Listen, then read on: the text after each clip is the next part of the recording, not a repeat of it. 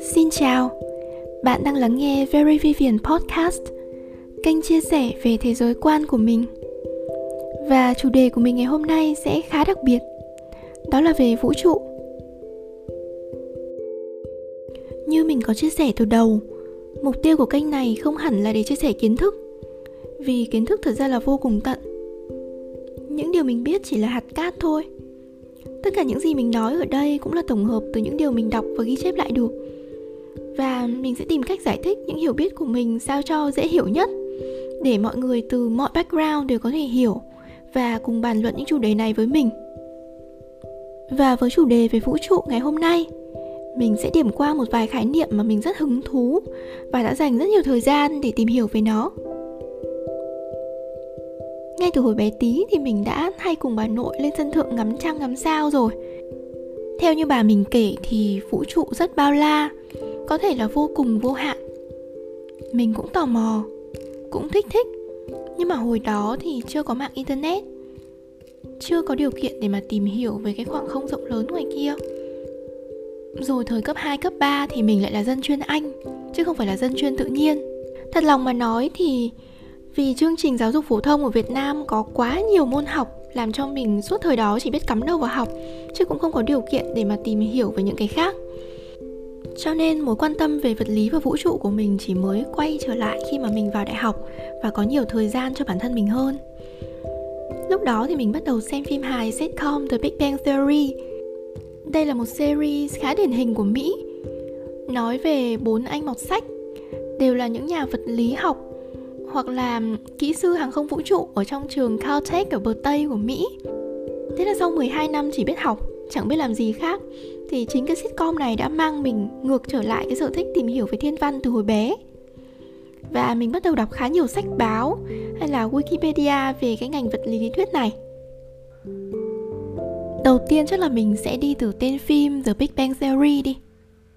Nếu ai học tiếng Anh thì có thể dịch ra nó là lý thuyết vụ nổ lớn. Và đây là một cái lý thuyết có thật ở trong vật lý. Tất nhiên là vẫn có nhiều tranh cãi ở xung quanh, nhưng mà đến thời điểm này thì nó vẫn đang được biết đến khá là phổ biến. Và thậm chí là còn được đặt tên cho ban nhạc Hàn Quốc nữa mà. Và mình cũng khá là thích ban nhạc này. Thuyết Big Bang này cho rằng vụ nổ lớn là điểm bắt đầu hình thành vũ trụ. Và các nhà khoa học tìm ra rằng có những ngôi sao đang di chuyển ra xa khỏi chúng ta bằng một số phương pháp nghiên cứu một trong số đó là họ sử dụng the Doppler effect hay được dịch ra là hiệu ứng Doppler. Lẽ đương nhiên là khi một vật có nguồn âm mà di chuyển lại gần mình thì âm thanh nó phát ra sẽ to hơn đúng không? Nhưng mà chưa hết. Nếu mà nghe thật kỹ thì khi vật đến gần mình ấy, âm sẽ bồng hơn nữa.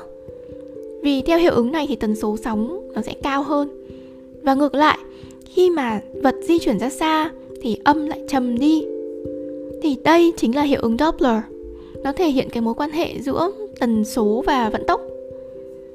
Và ứng dụng của cái này các nhà khoa học sẽ biết được là các ngôi sao đang di chuyển ra xa khỏi trái đất. Nói theo cách khác thì là vũ trụ đang giãn nở. Vì thế, người ta tính toán và cho rằng ở một thời điểm nào đó trong quá khứ thì tất cả vật chất ở trong vũ trụ đều là một khối và khi mà vụ nổ lớn Big Bang xảy ra ấy, thì các hành tinh mới được hình thành và dần trở thành các cái vị trí như là thời điểm hiện tại. Và cũng có nhiều giả thuyết về những cái trường hợp có thể xảy ra sau này với vũ trụ.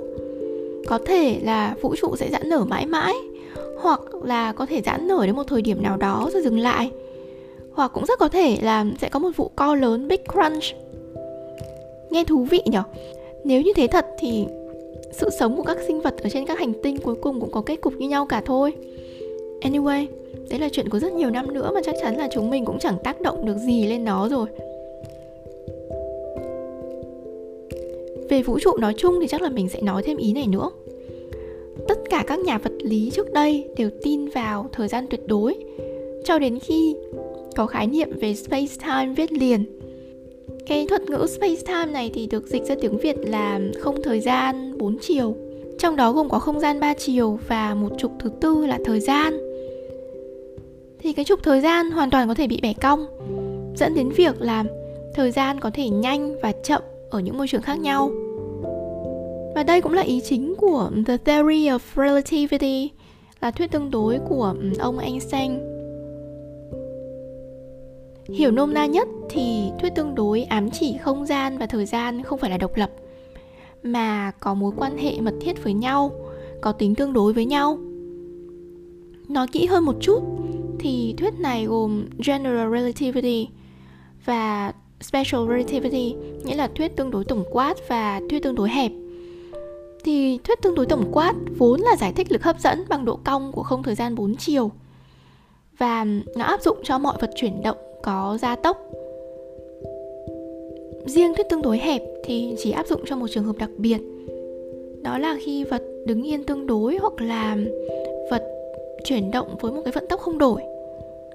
Tức là so giữa hai người, một người ở trên đỉnh núi, một người ở dưới đồng bằng thì thời gian sẽ trôi nhanh hơn đối với người trên đỉnh núi, là người ở xa tâm trái đất hơn.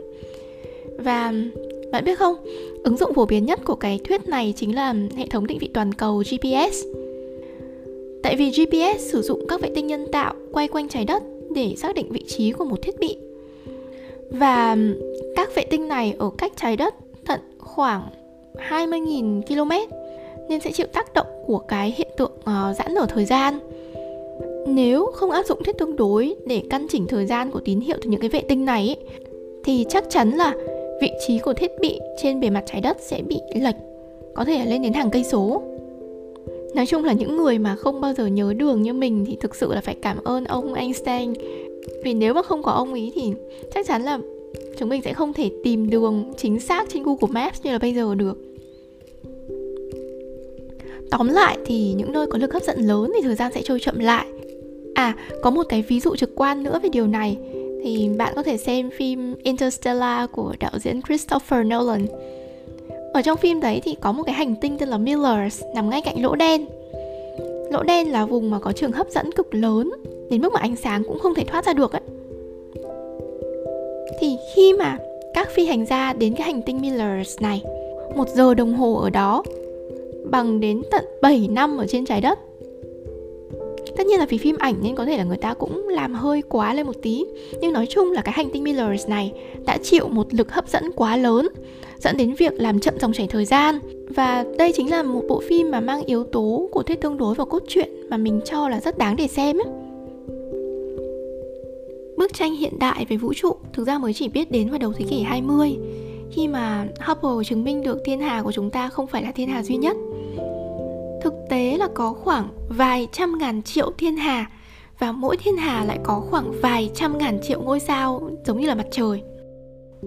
Thực ra một phần lý do mình thích thiên văn học, mình thích tìm hiểu về các vì sao cũng là vì mỗi lần đọc sách về những điều này hoặc là khi xem phim tài liệu ở trên Discovery về những cái điều này thì mình lại thấy trái đất của mình quá nhỏ bé. Bản thân mình cũng quá nhỏ bé trong cái vũ trụ bao la này. Và khi suy nghĩ về những cái điều rộng lớn như thế làm cho đầu óc mình cũng trở nên quang đãng hơn làm cho mình bớt stress với những cái guồng quay của công việc bớt suy nghĩ quá nhiều về ti tỉ những cái mối lo trong cuộc sống hiện đại. Chắc hôm nay mình sẽ chỉ nói đến đây thôi. Mình cũng điểm sơ sơ về thuyết Big Bang và thuyết tương đối rồi. Nếu mà bạn muốn tìm hiểu sâu hơn về những khái niệm này thì có thể đọc cái quyển uh, Brief History of Time của Stephen Hawking. Tựa tiếng Việt của nó là Lược sử thời gian. Bản thân mình thì không phải là dân chuyên lý Nên là khi đọc những quyển sách của Hawking viết thì chắc chắn là không thể hiểu được hết. Nhất là những cái bí ẩn xung quanh lỗ đen của vũ trụ. Tất cả những điều mình đề cập bên trên chỉ là những cái thứ rất sơ lược theo ý hiểu của mình Về những điều căn bản thú vị của vật lý lý thuyết thôi. Và mong là nó cũng sẽ đem đến cho bạn một cái gì đó mới trong buổi tối ngày hôm nay. Cảm ơn bạn đã lắng nghe số podcast lần này. Và xin chào tạm biệt.